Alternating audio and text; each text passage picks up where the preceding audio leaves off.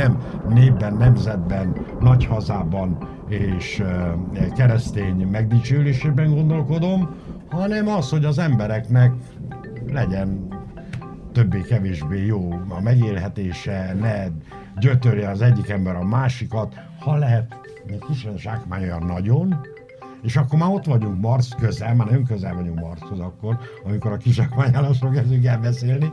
Igen, igen. Most vegyétek fel, nézzétek meg, hogyha jó. Mert hogy bekapcsoltad? Bekapcsoltam, igen. Bekapcsoltad. Na, akkor most ilyen uh, hang, hang, hang próba. Oké. Okay. Uh, akkor úgy kezdjük a hangpróbát, hogy elmondott többször, hogy ez itt a hundörgés. Különböző uh, lelki adottságokból. Jó, értem. Ez itt a hundörgés!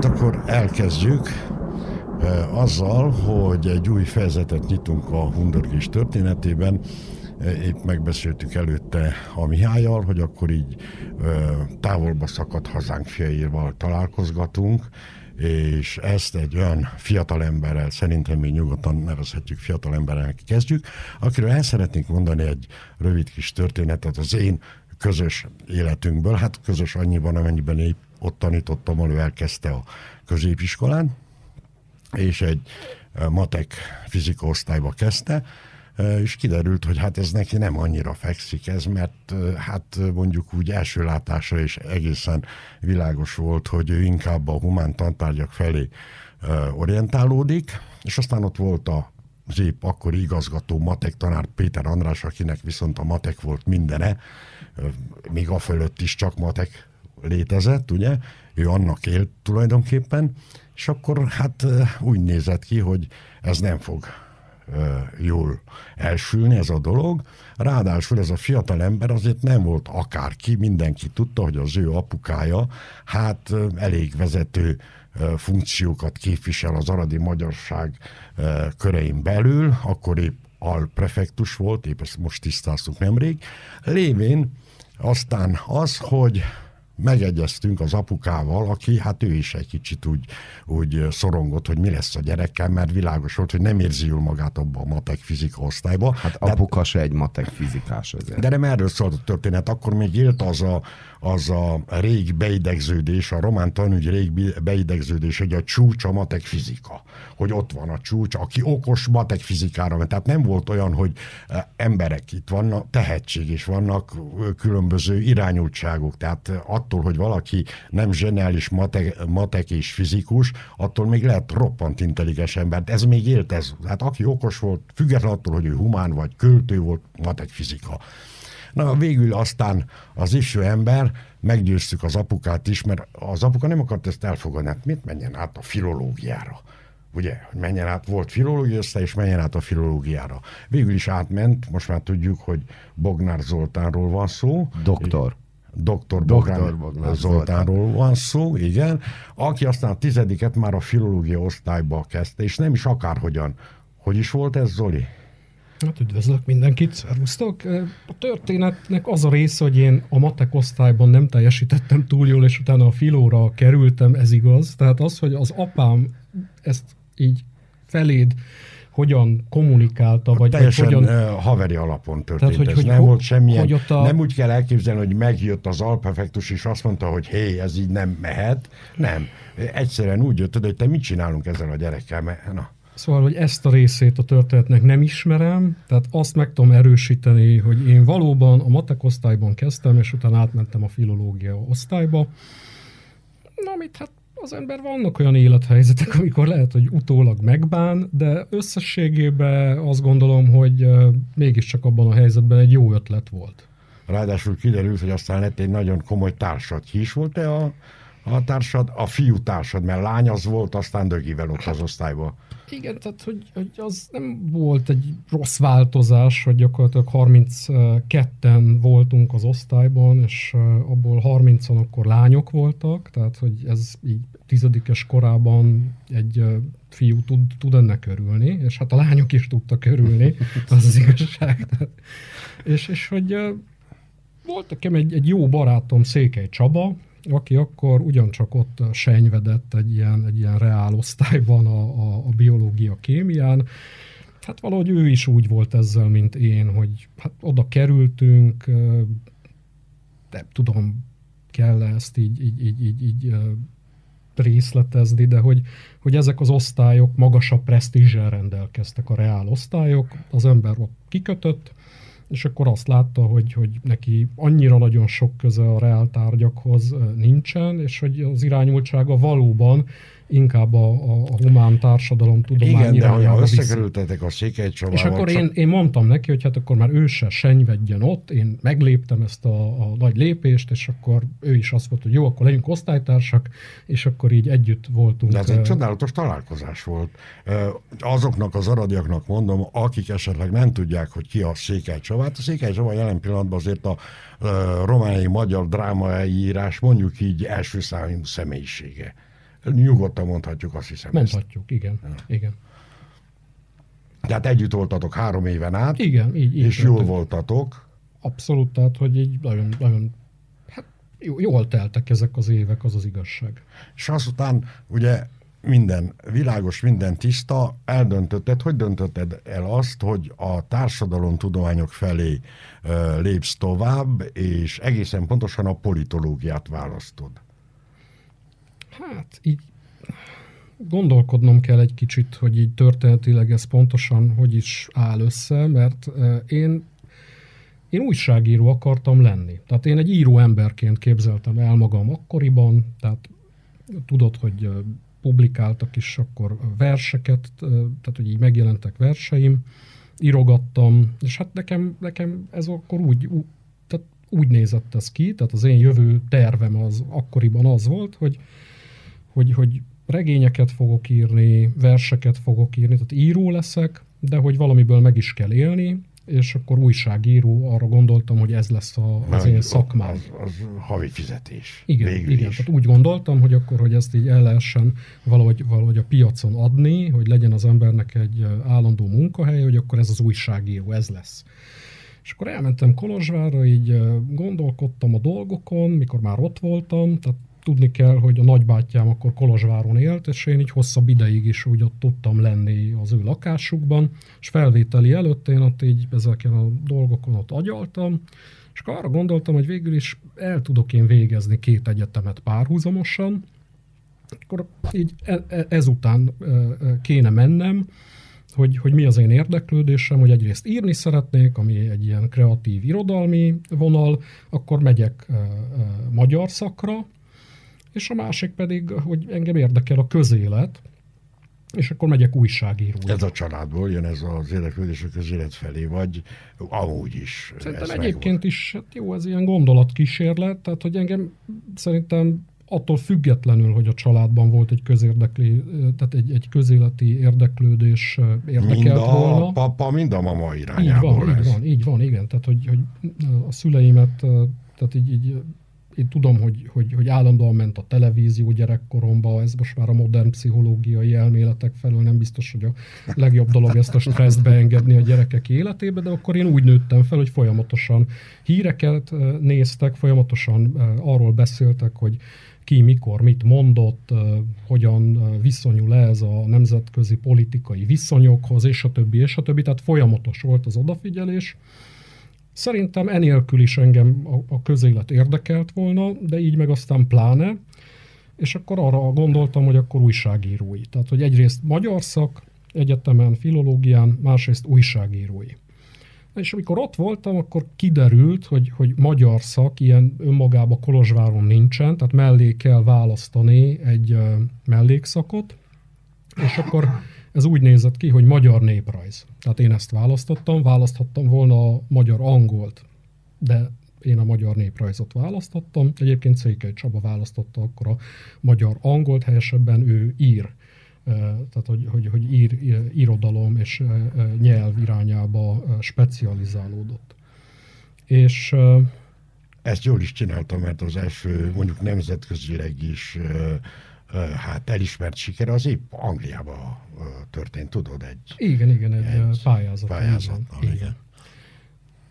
és akkor én magyar néprajz szakon kezdtem el az egyetemet, a másik egyetem pedig párhuzamosan én arra gondoltam, hogy jó, de hát vajon lehet tanítani az újságírást, tehát hogy ezt meg lehet tanulni, és én arra gondoltam, hogy akkor inkább valamilyen tartalmi dologgal legyen inkább az ember tisztában. Megjegyzem, meg lehet tanítani. Elhiszem most már, de akkor, akkor így, így kételkedtem ebben, és azt mondtam, hogy akkor én inkább nem újságírást akarok tanítani, hiszen az nekem vagy fog menni, vagy nem, hanem akkor inkább egy ilyen, egy ilyen, egy ilyen, egy ilyen szak vonalat ezen belül céloznék meg, ami legyen a közéleti újságírás, akkor meg elmegyek politikatudomány szakot hallgatni, tehát politikatudományt hallgatni, politikatudomány szakra fogok felvételizni. És akkor így lettem én egyrészt a első évesen politológus hallgató, másrészt pedig magyar néprajszakos hallgató.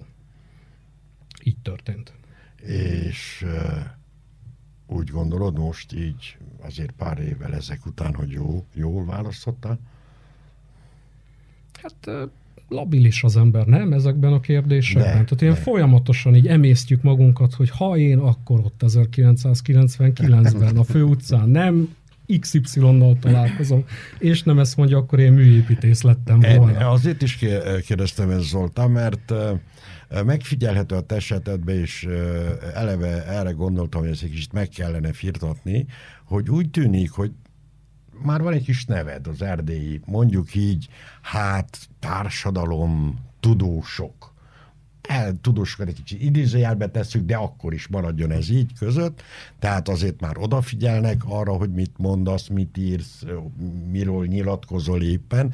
Ugyanakkor az esetedben van egy ilyen bizonytalanság, hogy igazából nem tudjuk pontosan megmondani, hogy Bognár Zoltán mivel foglalkozik és milyen irányba halad az igazság az, hogy ezt én nem eldöntöttem, hogy így lesz, hanem így alakult, azért ez két külön dolog és lényeges különbség. Hát valahogy így, így lett, nem tudom, tehát, hogy így, amit az ember Aradon is a 90-es években megélt, hogy így nem tudom, valahogy egy ilyen lé- jégtáblán éltünk, és így olvadt a széle, olvadt, egyre kisebb és kisebb lett, egyre kevesebb és kevesebb mozgástér maradt, egyre kevesebb intézmény, elmentek emberek, ami volt, az bebukott, helyette nem jött más, jött valami teljesen más, ehhez kellett folyamatosan így, így adaptálódni.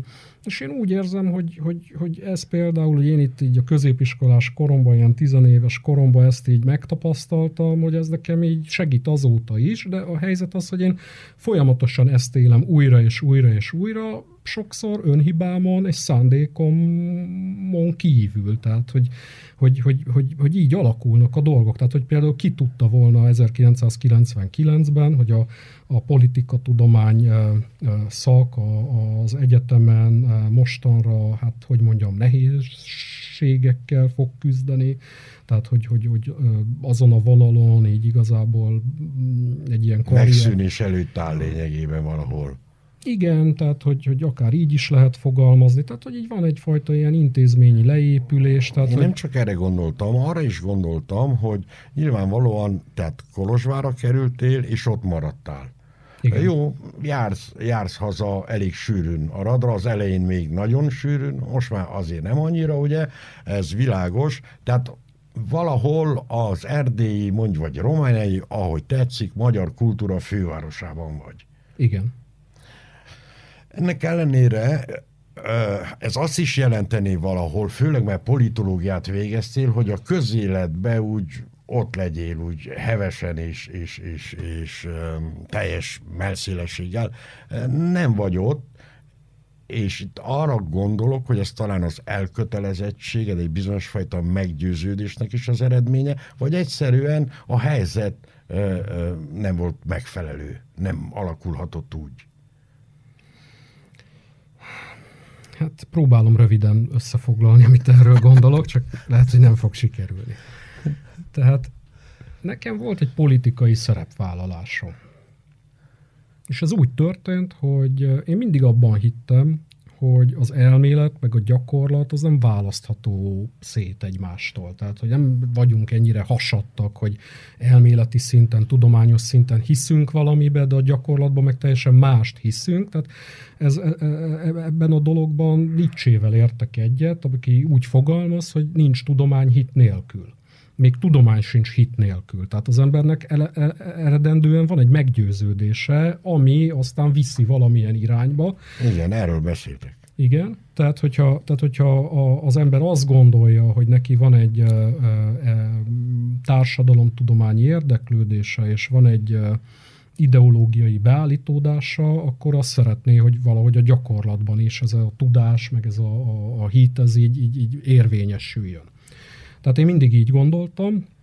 Alapvetően akkor lett egy ilyen gyakorlati politikai szerepvállalás belőle, amikor engem 2011-ben megkeresett Ekstein Kovács Péter, hogy elvállalnám-e az akkor RMDS... Akkor épp mivel foglalkoztál előtte, mielőtt az Ekstein megkeresett volna? Én akkor politológus voltam, tehát abban az értelemben, hogy már elvégeztem a politológiát, már mesteriztem politikatudományból, már elkezdtem akkor egy doktorit, amit aztán nem fejeztem be, az egy külön történet, de hogy akkor doktoráltam.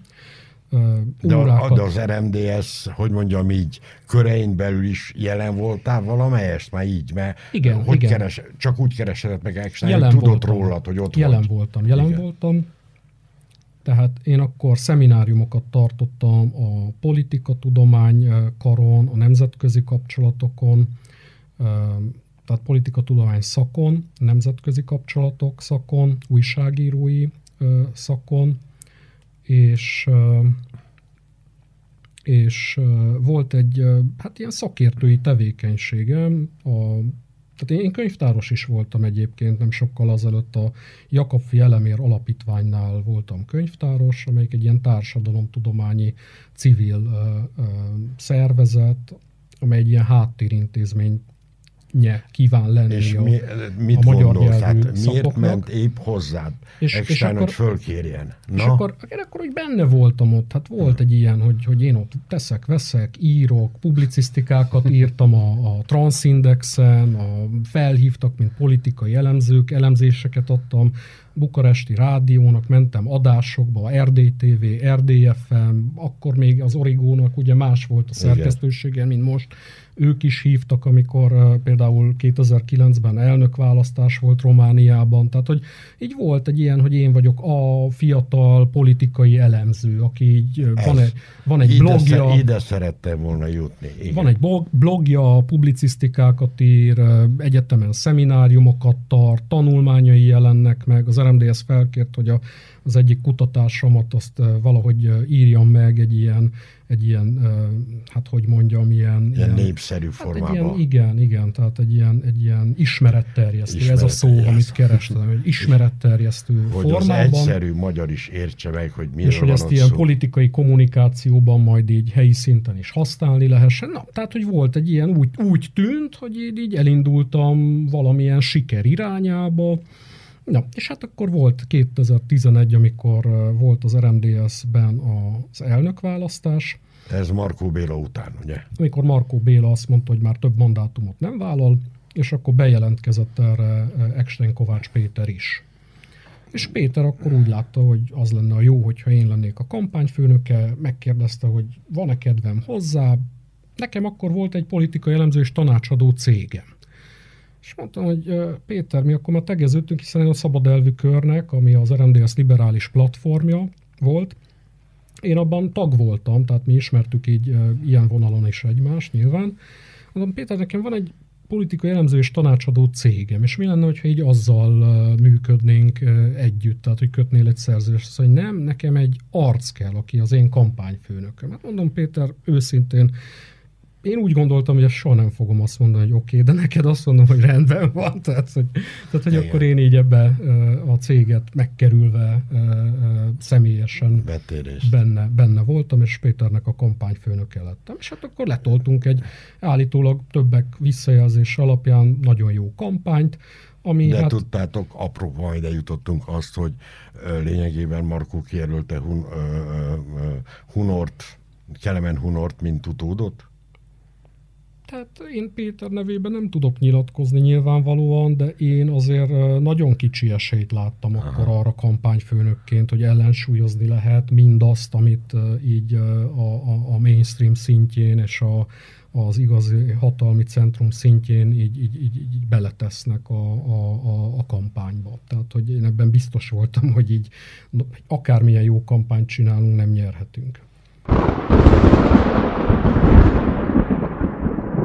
Kedves hallgatók, ez itt a Hundörgés. Szerinted a mindennapi ember, a nép mennyire látja át, hogy mi is történik valójában a politikában? És azért nem élezzük ki csak az RMDS, hanem szerinted mennyire átlátszó az egész? Hát itt van egy, egy ilyen, egy ilyen etikai kérdés, tudod, tehát hogy, hogy most így politikai jellemzőként így nem demobilizálsz, hogyha azt mondod, hogy Egyáltalán. Tehát, tehát hogy mit, mit, mit, mit helyes erre mondani? Tehát, hogy hát nyilván ott a sajtó, a demokrácia házőrző kutyája, láncos kutyája, többféleképpen fordítják Tegyük félre a sajtót, tegyük félre. De hogy alapvetően ez a sajtó feladata volna, hogy minél nagyobb átláthatóságot eszközöljön ki akkor is, hogyha nyilván azok a, a, az emberek, akik így a, a hatalom... Mert hogy a politikusok eleve úgy vannak beállítva, hogy ne azt, nem azt mondják, amit gondolnak, vagy hogy? Hát önérdek maximalizálás történik, fogalmazzunk így. Tehát, hogy inkább arra hajlanak, hogy ne derüljenek ki azok a dolgok, amik nem jók számukra, ha kiderülnek. És hogy, és hogy hát nyilván nem csak angyalok csinálják a politikát. És a politológia, ugye megvolt, ott voltál a politikai életben. Volt-e valaha egy olyan forgatókönyv, hogy édesapád nyomdokaiba lép aradi szinten? Nem. Nem? Soha? Nem, nem. Soha, soha. Nem. Tehát nekem nem játszottál a gondolattal, hogy mi Egyáltalán lenne? nem, egyáltalán nem. Nekem annyira rossz élmény volt az, hogy apám maradon így ilyen mediatizálva lett, és hogy akkor az embernek ilyen mindenféle előítéletekkel meg kell küzdenie. Tehát, hogy a, igazából a legidegesítőbb az, amikor ha elbuksz, akkor azt mondják, hogy na, látod, hiába XY az apja, mert milyen hülye elbukik, de ha sikered van, hát akkor nyilván az apád Apád elintéz. Tehát, nem, tehát, hogy ez se jó, az se jó, van sapkád, azért kapsz, nincs sapkád, azért hát Nem, itt arra gondolok, hogy ugye vannak még Amerikában is nagy családok, akik ugye tudni való, hogy apa fiú, vagy apa gyermek úgy száll át, hogy politikában ott vannak, átveszik a dolgokat. Igen, de Amerika azért... egy nagy ország, itt pedig ugye arra arad, és az aradi magyarság, itt mindenki ismer mindenkit, és előbb-utóbb kikezdik még még a legjobb szándékokat is. Szóval nekem ez De egy, az, hogy egy nagyon rossz, nagyon rossz élmény volt ez, hogy így úgy kell nekem léteznem, hogy, hogy apám mediatizálva van. És hogy visszatérj Aradra? Én vissza is tértem Aradra, 2003-ban visszatértem, és egy évig voltam itt. És? Hát utána biztos tudjátok, hogy így az ingatlan maffia így nem tudom, így rászállt a családra, ilyen mindenféle rossz következményei voltak ennek a konfliktusnak. Én nem akarok összeesküvés elméleteket gyártani, de most már így utólag ilyen okosabban, tapasztaltabban úgy látom, hogy itt ez nem véletlen volt teljesen, hogy így megpróbálták apámat lejáratni annyira, hogy kiessen a, a városvezetésből, hogy ez a, az aradi magyar politikus, aki bizonyos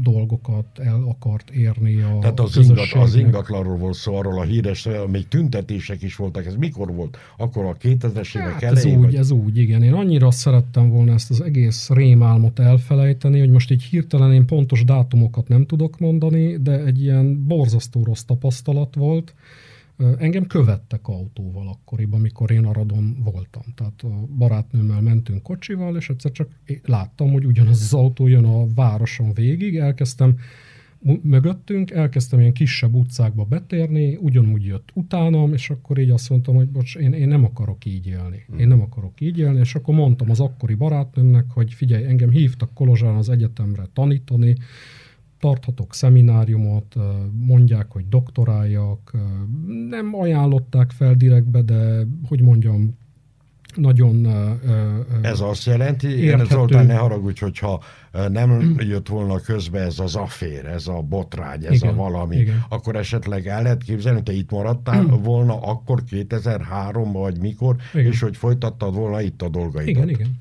igen. Tehát tulajdonképpen ezért mentél el végleg valahol. Tehát engem ez nagyon-nagyon rosszul érintett. Tehát azok az előítéletek, amelyek így a, az apám miatt így rám is hárultak, azok egyrészt így az embert ugye egy idő után így, így, tehát így, így megviselik, hogy folyamatosan ezzel szembesülnie kell.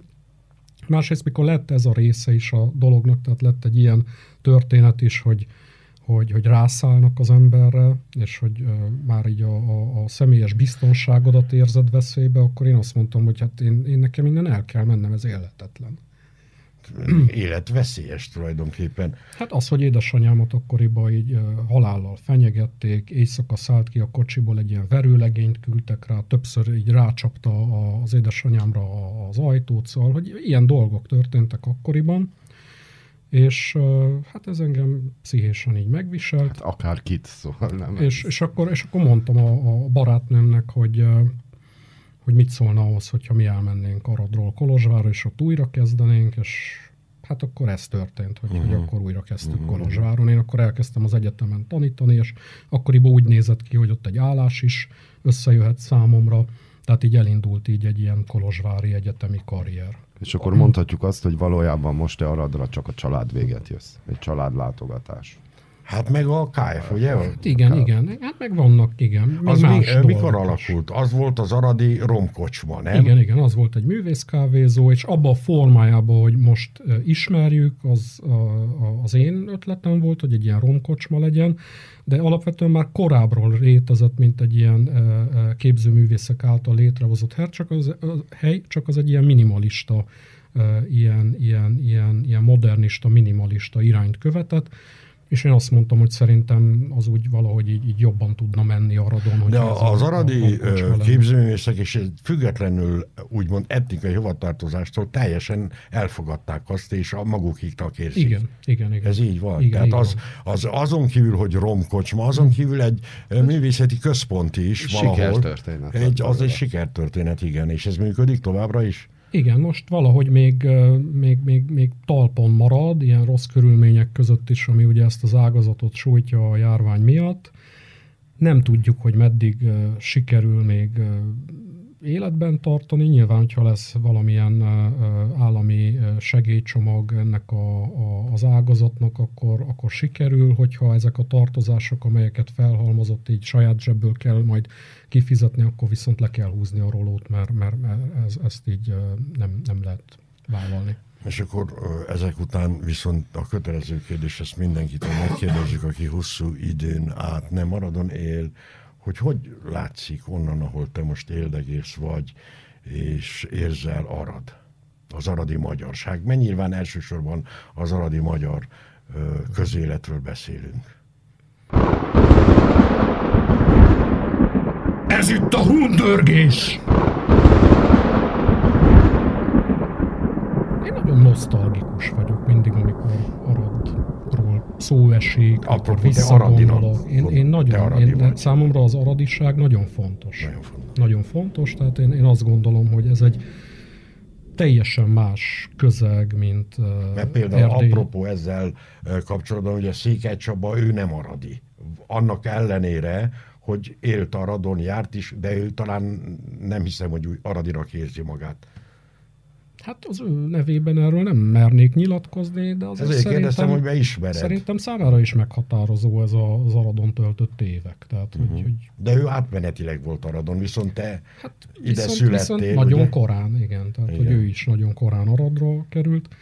De hogy az én számomra az én számomra Arad, mivel hogy a hely történetével is foglalkoztam, és így nem tudom, hetedikes koromtól egészen tizedikes koromig én ilyen napi szinten foglalkoztam épületek történetével, város történetével, tehát én ebbe beleástam magam.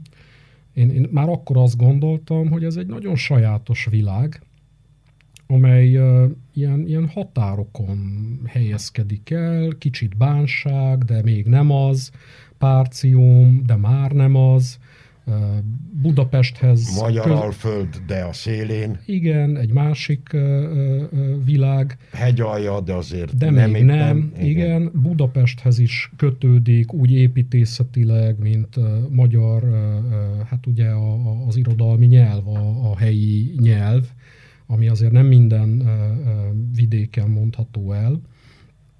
Mi ugye néztük a magyarországi tévéadókat az átkosban is, tehát én a 80-as években a, a, azokon a műsorokon nőttem fel. Most megjegyzem azért, hogy a magyar irodalmi nyelv az nem arad. De hogy itt is ez el, kell menni egy kicsit De- de- éjszakabbra. de hogy- hogy itt a nagyjából. Zerindig. Ja, ja, ja, értem, értem, értem, értem, igen, igen, igen, igen. De nem És jön a a bihari, a reklámhelye. bihari, ami a bihari nyelvjárás lett Ne, a standard szalad, ne, irodalmi szalad, nyelv. meg kell állni szalottán. Ott élt egy úriember, úgy hívták, hogy Arany János. Szerintem az, az irodalom, magyar irodalmi nyelv azért ott találja meg a gyökereit. Igen, de hát arra sincs messze. Nincs messze, ez kétségtelen.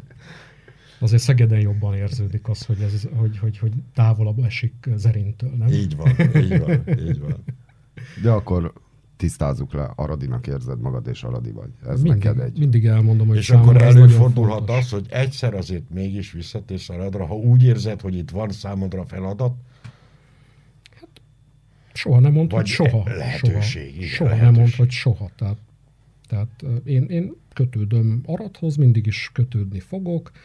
Az, hogy nincsenek jelen pillanatban olyan, intézmények, nincsen olyan közeg, amiben én az engem érdeklő dolgokkal foglalkozni tudok, úgy, hogy arra egzisztenciát is lehessen építeni, az egy dolog, de hogy én nem tagadtam meg soha az aradiságomat, fontosnak gondolom, és ezt a milliót is, amiben így, így én felnőttem, a mai napig fontosnak gondolom, és egyfajta ilyen nosztalgiával is gondolok rá mindig. esetleg a család, mert fiatal ember vagy ugyan, de már az elérkeztél abba a korba, amikor a férfiak családot alapítanak. Esetleg a család alapítás lehetne egy ilyen fix pont, vagy erre ne, ne, nem gondolsz a jelen pillanatban, ez, ez távol áll tőled?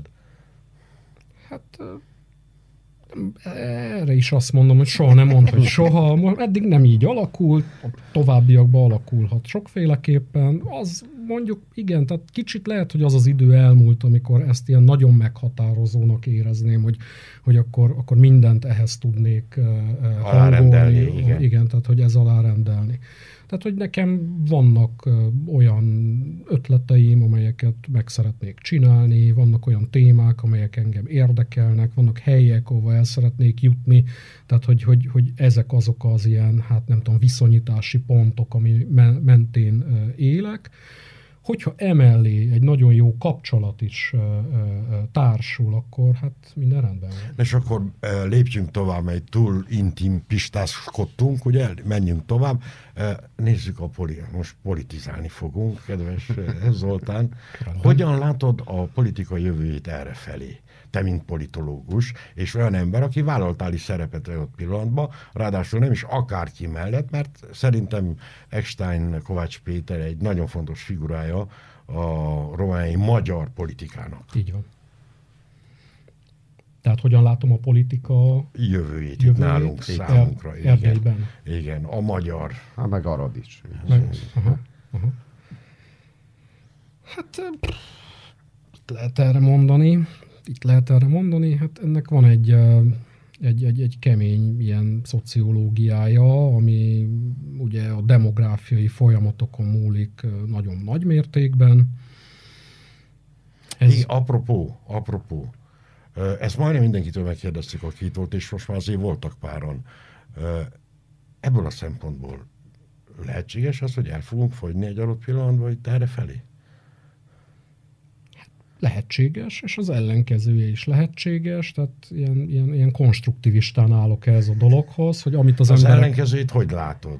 tehát amit az hogy látod emberek, például azt, hogy egy, egy, hirtelen elkezdünk szaporodni újra, mint, mint magyarok, mint aradi magyarok, mint váradi magyarok, mint kolozsvári magyarok, hiszen épp mondtad a, előtte, mielőtt a mikrofon elé ültünk volna, hogy már Kolozsváron is érződni egy olyan beszűkülést, mondjuk így a magyar intézmények, a magyar kulturális és egyéb tevékenységek területén, amit te már éreztél Aradon a 90-es években. Igen, tehát hogy bizonyos dolgok leépülnek, mert hogy egyszerűen az a pozíció, ami, ami volt, amikor nagyobb volt a demográfiai súly, illetve a, az ilyen uniós csatlakozást megelőzően így volt egy motiváció, hogy akkor így ezeket a, az intézményeket létrehozni, meg a, a, az RMDS-nek a politikai súlya nagyobb volt, eh, fontosabb volt az együttműködés, és akkor ebben lehetett kifizetni a, a, az együttműködésért cserébe, hogy bizonyos intézményeket bizonyos módon,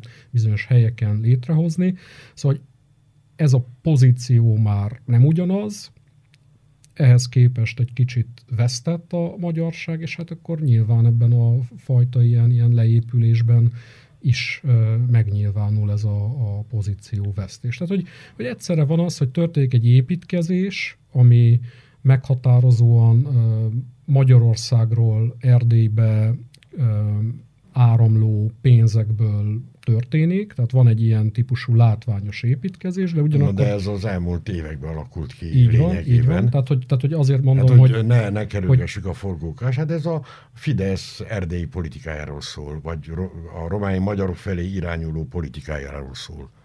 Hát mindig is volt a magyar kormány részéről egy támogatáspolitika, valóban a Fidesz kormány az, amely ebben nagyságrendi különbségeket jelent, igen. De hogy, hogy például Kolozsváron létrehoznak egy, egy táncszakot a Szapiencián, amihez történt egy nagy régi hotelépület megvásárlása, amit most felszerelnek. Ar- arról van tudomásod, hogy ez már is beindult? Mire gondolsz? Arra például, hogy a fehér keresztszállót egy magyar befektetési alap vette meg. Nem tudtam. Na. Nem tudtam. Tehát, hogy, hogy vannak És ilyen... ehhez kapcsolódik az, erről biztos tudsz, mert ez nem is rég jelent meg ez a hír, hogy a magyar katonai temetőt Romániába aradó fogják kialakítani. Ezt hallottam, igen, igen. hogy van egy ilyen terv. Igen. Ezt a kettőt össze is lehet kapcsolni. Uh-huh. Igen, tehát hogy ilyen típusú folyamatokra gondolok, amikor azt mondom, hogy Kolozsváron is látványos uh, ilyen, ilyen, ilyen intézmény uh, alapítások és bővítések történnek, viszont azok az intézmények, amelyek már régóta megvoltak, és amelyek ilyen helyi uh, gyökerűek és működtetésűek voltak, képviselnek, hogy, hogy, hogy azokban viszont én, én látok egyfajta leépülést.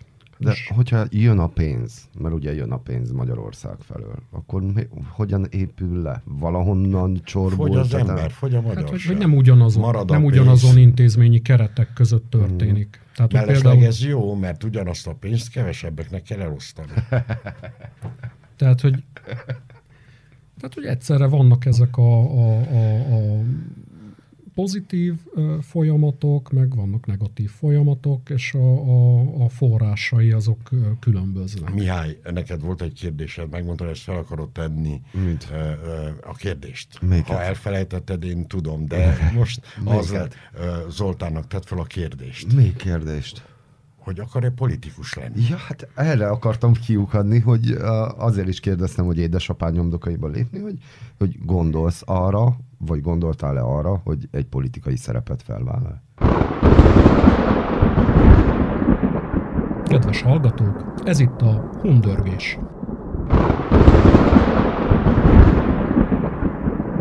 Volt egy politikai szerepvállalásom, azzal eljutottam odáig, ameddig eljutottam. Igen, egy... de gondolkozunk. Én például, én szerintem az aradi magyarok nem mondanák azt, hogy nem szavaznának Bognár Zoltánra. Tegyük fel, hogyha felvállalna egy bizonyos Hát én nagyon szépen köszönöm a bizalmat, az ilyen dinasztiákban annyira nem hiszek, tehát hogy tőle mindig így távol álltak de, de ez az ilyen azt, dinasztikus... Figyelj, egy politológusról beszélünk, akinek saját a neved, a te neved, azt ugye nem mindig édesapádhoz kötik, és főleg amilyen körökbe forogsz, te ott valamit letettél az asztalra. Mint politológus. Ott voltál, minden. Szóval nem, és mint politikai szakértő, vagy tanácsadó. Hát ez mindig az. Csak De nem, most már arról, ő ar, azt szerette volna, csak úgy, hát azért úgy kerüli azért a témát, nem szeretne úgy ajtóstól a házba, hogy az a lépés, tudod, amikor azt mondod, jó, itt vagyok a háttérbe, ismerem, tudom, de most már akkor én előre lépek. Elő, akár úgy is, hogy mert a konjunktúra úgy alakul, hogy van lehetőségem, és politikai szerepet vállalok, nem kimondtan aradra kell itt érteni, akár, mit tudom én, a romániai magyarság képviselete szintjén, például az RMDS-en belül, ahol most ez számodra kicsi nehéznek tűnik, ugye? Hát én, amit megtanultam életem során, az az, hogy az ember nagyon-nagyon stabilnak és kiegyensúlyozottnak kell lennie, és ez az első számú segítség, hogyha mindig azt mondja minden, hogy soha nem mond, hogy soha. Tehát, hogy nem, nem lehet tudni, hogy az élet mit tartogat, milyen fordulatok De tudod magad képzelni, mint vezető politikus? El tudod képzelni magad? Tehát úgy érted, hogy Aradon? Nem csak. Nem, engem Arad érdekelne, de nem csak. Én abszolút el tudom képzelni magam, hogy így, így, így vezető politikusként megállnám a helyemet, csak ennek így semmilyen lehetőségét nem látom a magam számára a továbbiakban, de, de hogy ami a, a, az aradi szerepvállalást illeti, azt például nem tudom most elképzelni. Tehát hogy úgy érzem, hogy, hogy így egyrészt valahogy én egy olyan közegben nőttem fel, ahol ez az ilyen dinasztiázás, ez olyan nagyon rossz megítélésnek örvendett, és, és hogy, hogy egyszerűen így, így, így De az, Például az Aradi RMDS munkáját ismered, követett, tudsz róla? Természetesen szoktam nem csak édesapámmal, hanem más ismerőseimmel is erről beszélni. És mi a véleményed róla, a jelenlegi állásról, mondjuk így? Hát érintettség okán finoman, ugye de, nem de finoman szokás szavazni sem, tehát hogy az ember ilyenkor tartózkodik, nem? nem, de én például látom azt, mert ugye az RMD ezt az utóbbi két évben Aradon csinált egy olyat, hogy hoztak úgymond új embereket, akik valójában régi emberek, csak ugye már lásd a prefektusunk. Ugye? Tóth Csaba. Tóth Csaba hoztak új arcokat, mert végre én merem azt remélni, hogy az Aradi NMDS rájött arra, hogy kéne újítani. Jelenleg az, hogy Aradon nincs egy uh, alpolgármester magyar, vagy tegyük fel, polgármester is, lehetne. Én szerintem, és ez látszik, most már kezd látszódni, és hiába mi a Covid-nak, a járványnak akarjuk beírni, ez valójában nem így van, ez nem biztos, hogy előnyt kovácsol az aradi magyarságnak. Hogy nincs ott valaki. És akkor ezért akarok én most ide hát van, van, a, van a prefektusunk, hát hogy? Hát van prefektusunk, jó, de például város adminisztrációban, város adminisztrálásban van kettő darab tanácsosunk, amik azért sok az minden nem tud csinálni. sosem volt két funkciója ezen a szinten, csak egy. Tehát vagy, Jó, vagy... de lehet, hogy négy év múlva lehet, hogy majd látunk egy plakátot Bognár, dr. Bognár Zoltánnal, és nem a dinasztiát, igen, ezt valahogy ezen a, át igen, kell ugrani. Csak akkor az a probléma, mert nem a, két különböző dologról beszélünk. Az, hogy Bognár Zoltán vállal politikai szerepet, az egy dolog. De arról is beszéltünk előtte, hogy mi van akkor, amikor már az Aradi RMDS nem tud még 10%-ot sem felmutatni, hanem 7-8%-ot, akkor nem is veszik számításba. Hát akkor jön a, a farba. Mert akkor jöhetne a Zoltán, Ugye, aki azt mondja, hogy na gyerekek, jó, ezt mi így csináltuk, hogy ne használjak egy más magyarországi szép beszédet, ne idézek, akkor újítsunk, hozzunk újat. Egy régi névvel. Nem, nem, mert, mert hogyha sikerül azt, hogy félretegyük azt, hogy dinasztia, és sikerül azt, hogy téged, mint te, Bognár Zoltán, mint ember, előre rakni, és igen, neked előnyödre tudnád kovácsolni azt, hogy ugye ott van édesapád. Viszont ne, most már az embereket ez nem nagyon érdekli. Apropó, mit tudsz erről? Az alpol, tudsz valami esetleg benfentesebbet az alpolgármesteri poszt körül kialakult helyzetre, mert most már elmúlt egy, egy fél év talán a választások óta, és még nincs meg a második alpolgármester, amely hagyományosan ugye az RMDSZ volt csak így ö, válaszolnék Mihálynak. Hogy én szeretem alapvetően a gondolatkísérleteket, mm. tehát hogy mindig magával tud ragadni, de hogy így ilyen, semmilyen lehetőségét nem látom a gyakorlatban ö, egy ilyen forgatókönyvnek. És remélem, hogy így nem sértődsz meg, és egy körültekintően... Nem meg, nem, azért kérdezem, hogy... Nem, nem, tehát hogy így, így, így ilyesmiben én biztos, hogy, hogy nem vállalnék szerepet. Hm. Tehát lesz magyar alpolgármester, vagy nem? Tudsz erről be... Hát én remélem. Tehát, még, én, én nem, nem, tudom, nem tudom, hogy mi történik, hogy történik, de én, én tudod, úgy vagyok ezzel, hogy én is, aki megtapasztaltam Aradot. Én tudom azt, hogy mit jelent itt élni, mit jelent itt közéleti szerepet vállalni, milyen uh, ellenszélben kell bizonyos helyzetekben milyen típusú dolgokkal foglalkozni. Tehát, hogy én, én nagyon empatikus vagyok mindenkivel, aki a radon közéleti szerepet vállal. De tényleg egytől egyig, aki azt mondja, hogy igen, én megyek és megpróbálom.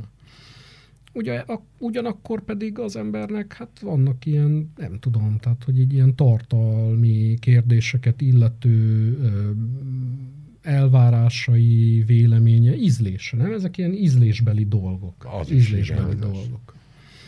Na és akkor a közeljövőben hogy látod magadat Kolozsváron mindenek előtt?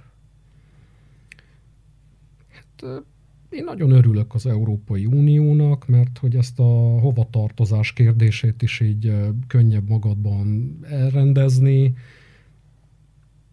én egy ilyen kozmopolita embernek gondolom alapvetően magam. Tehát, hogy így én nem, nem, nem, nem gondolok erre most úgy, hogyha én, én Kolozsváron élek, akkor, akkor én most Kolozsvári lettem. Tehát, hogy én, én Aradhoz is kötődöm, Koloz, Kolozsvárhoz is kötődöm. Szeretem Bukarestet, szeretem Budapestet, szeretem a Székelyföldet de nagyon jól érzem magam Olaszországban is. Tehát, hogy tehát így sok helyet szeretek így a világban, én szívesen vagyok Európában, de valószínűleg jól érezném magam, nem tudom, távol-keleten, és csak oda még így nem volt szerencsém eljutni. De a politikai szempontból magadat hogyan látod az elkövetkező egy-két-három évben?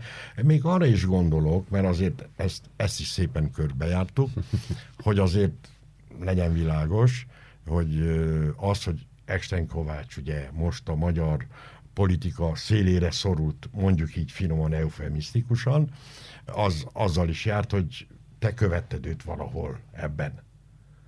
De nem zárható ki, hogy ez a, ez a, ez a mozgás irányt változtat. Az elkövetkező egy-kettő-három évben gondoljunk arra például, hogy Magyarországon jövőre nagyon fontos választások lesznek. Apropó, ezekről a választásokról mi a véleményed?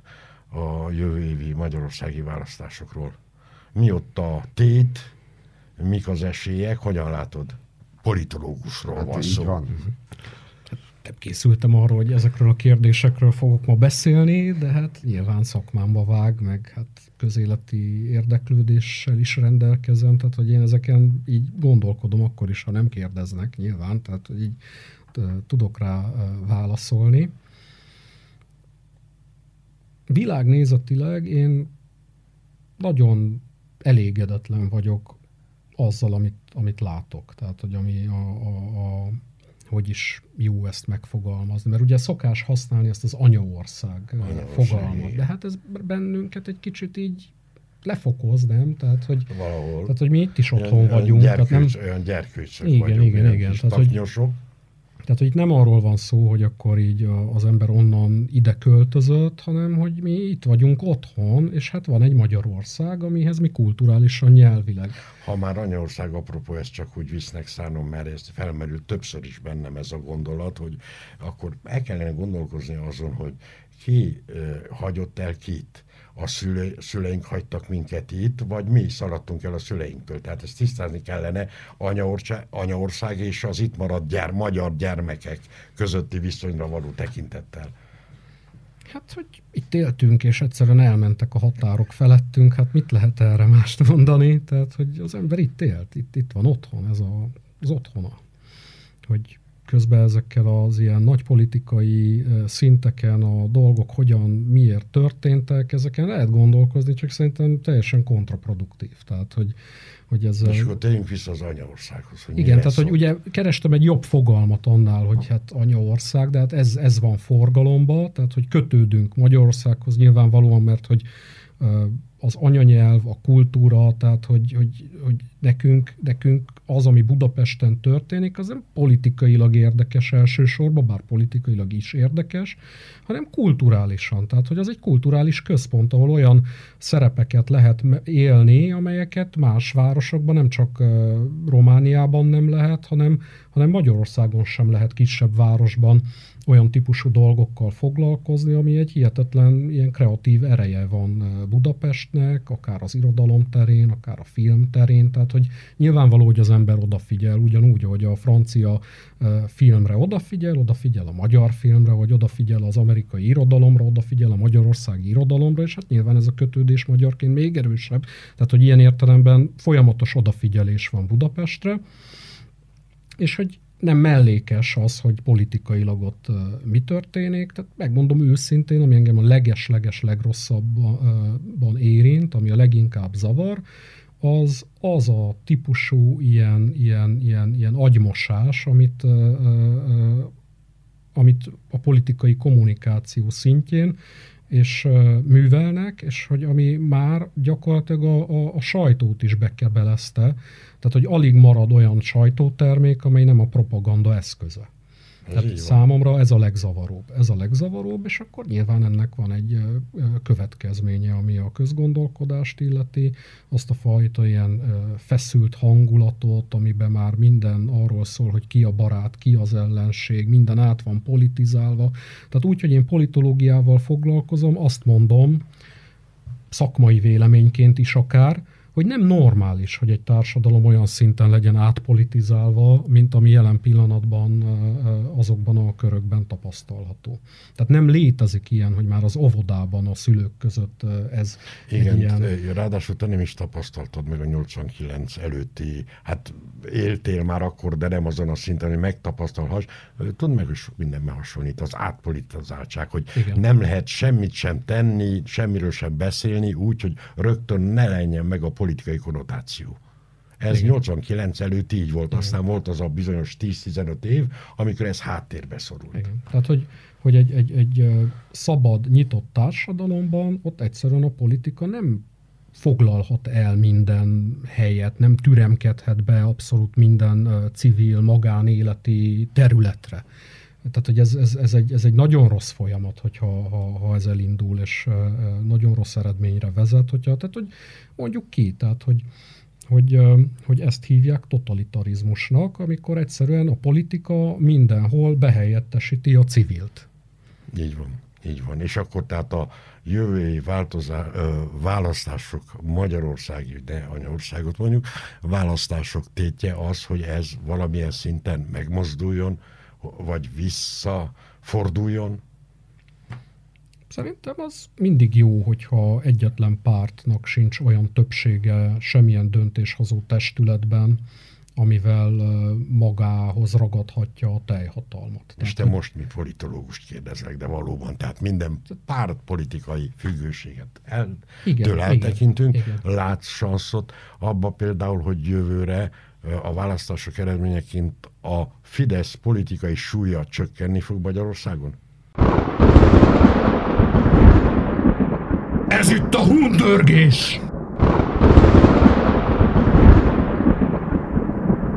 Ezeket nagyon nehéz így politológusként is, szakértői szemmel nézve is így előrejelezni, hiszen mi az az ilyen, ilyen tény vagy adat, amire ezt alapozni lehet. Tehát közvéleménykutatásokkal szokták ezt mérni, hogy jelen pillanatban milyen párt éppen milyen támogatottságnak örvend, és ezek hiányában ugye ez ilyen hát levegőbe beszélés, egy hitkérdés, egy ilyen véleménymondás, ugye angolul van erre egy ilyen, hogy wishful thinking, ez a kifejezés, hogy én elmondom, hogy mit szeretném, hogy legyen tehát, tehát én, én, én a vágyaimat tudom megfogalmazni, és nem tudok ilyen és nem, nem akarod megfogalmazni. kemény tényekre alapozva egy konklúziót levonni. Én nagyon szívesen megfogalmazom a vágyaimat, csak szerettem volna nyilvánvalóvá tenni, hogy én nem látok a jövőbe, nincsenek olyan adataim. Na és a vágyaid, a, a vágyaid hogy a vágyaim ki? úgy néznek ki, hogy legyen egy egy koalíciós kormányzás, tehát egyik párt se ragadja magához a, a teljhatalmat, ne tudjon egyedül döntéseket hozni, mert én abban hiszek, egy hát ilyen középen álló ideológiailag szerintem én középen állok, ezt a műsor előtt beszéltük Igen. és kérdezted, hogy én ne, hogyan definiálnám sem, magam. sem fogadtad el, hogy baloldali lennél. Én azt Mert mondtam, én nekem van egy olyan érzésem. Én azt mondtam, Zoltán. hogy bizonyos kérdésekben mindenki baloldali, és bizonyos kérdésekben mindenki jobboldali. Ezt a, a, a, a vonalat, ezt a skálát, hogy jobbal én így nem tudom szakmailag se jó szemmel nézni, tehát hogy így nagyon nehéz ezen elhelyezni valakit.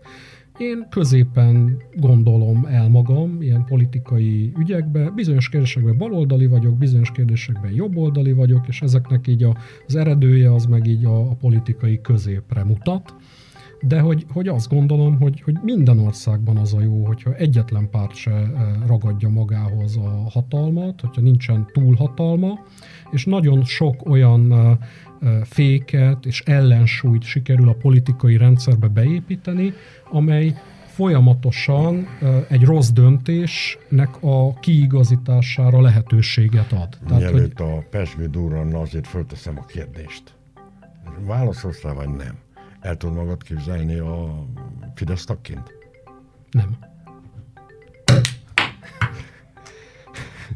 És akkor még kérdeznék én is egyet, még itt mindjárt kocintunk. Mennyire jó szerinted az, hogy az erdélyi magyarok szavazhatnak Magyarországon?